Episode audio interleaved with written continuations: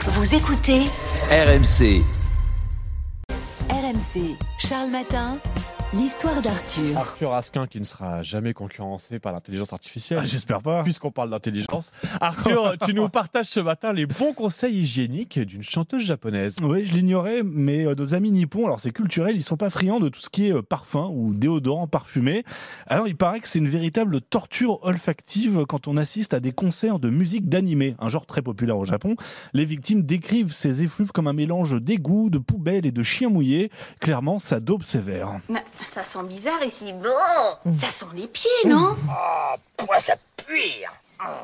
Alors certains appliquent carrément lors des concerts une crème au menthol sous les narines pour Ah oui. survivre, ouais, comme chez le médecin légiste. La chanteuse Ri Takahashi a donc décidé de publier un petit guide pour aider ses fans à vivre un meilleur moment olfactif Ah euh, pendant bah, ses Ça concerts. peut nous servir. Quels sont les bons conseils Alors celui qui nous paraît le plus évident, prendre une douche avant de venir au Ah bah, concert. J'ai fini mes ablutions. À toi. Non, non, non, messieurs. Moi, c'était pour la peine. J'ai pris un bain il y a deux mois dans la rivière. J'ai fini mon lavement, tu peux y aller. Elle recommande également les lingettes antitranspirantes ou le shampoing sec. Habile. Mais elle ignore euh, toujours dans sa petite fiche pratique la solution la plus efficace, euh, un bon coup de déo. Ouais, mais faut prendre une douche Ouais. avant. Ça suffit pas le coup de déo, Ouais, Arthur. non. hein. je te le dis tous les matins.